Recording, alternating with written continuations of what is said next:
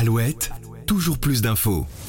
Aura-t-on un jour la chance de revoir le groupe Oasis réuni à nouveau au complet sur scène ?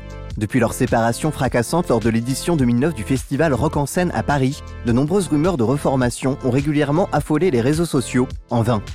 trente ans après l'album Definitely Maybe, devenu un véritable classique qui aura fait éclore aux yeux du monde entier le groupe originaire de Manchester, qui s'est imposé comme le groupe phare du courant Britpop. Aujourd'hui dans votre podcast Toujours plus d'infos, on revient sur les dernières rumeurs entourant le groupe Oasis et sur un album mythique qui aura marqué une génération entière de fans. Nous sommes à la fin de l'été mille neuf cent quatre-vingt-quatorze, lorsque sort Definitely Maybe, le tout premier album studio du groupe originaire des quartiers prolétaires de Manchester dans le nord de l'Angleterre. C'est là que les deux frères Gallagher, influencés par leurs idoles des Stone Roses, qu'ils découvrent sur scène, ont l'idée de former un groupe pour sortir de l'ennui et s'évader de la grisaille mancunienne, au moins pour ce qui s'établira au départ comme de simples répétitions. Le petit frère, Liam, est une vraie tête brûlée et va surprendre tout le monde. S'il est hyperactif et toujours fourré dans les mauvais coups, lorsqu'il se met à chanter, tout s'éclaire. Et si son grand frère Noël, qui compose lui déjà quelques chansons, refusera au départ de rejoindre le semblant de groupe monté à la va-vite par son petit frère, il va vite céder quelques-unes de ses compositions face au talent vocal indéniable de ce dernier. Ça y est, la légende est en marche et les trublions fans du club de City et pas de United, ceux qui étaient à l'époque à contre-courant, partent sur les routes dans un van, allant même jouer dans un pub au fin fond du nord de l'Écosse, pour lequel une dizaine de personnes se déplaceront.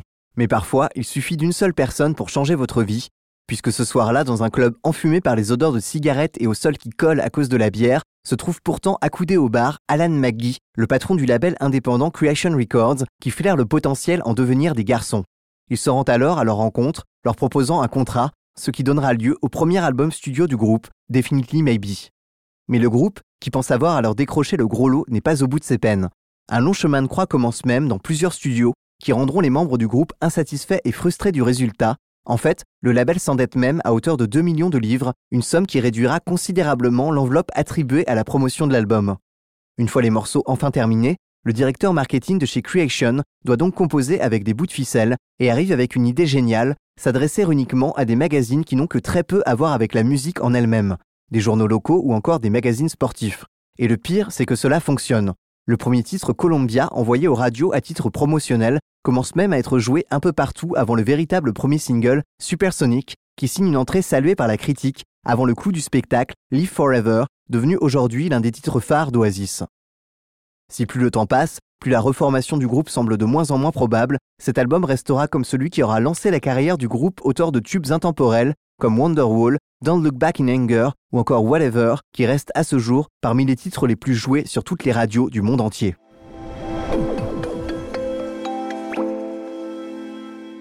Cette année marquera donc le retour sur scène du chanteur d'Oasis Liam Gallagher pour la tournée célébrant le trentième anniversaire de Definitely Maybe, album qui aura grandement contribué à la popularité des Beatles de Manchester. Je vous laisse avec un extrait de Supersonic, premier single de cet album de légende, et vous retrouve demain pour un nouvel épisode de Toujours plus d'infos. À très vite.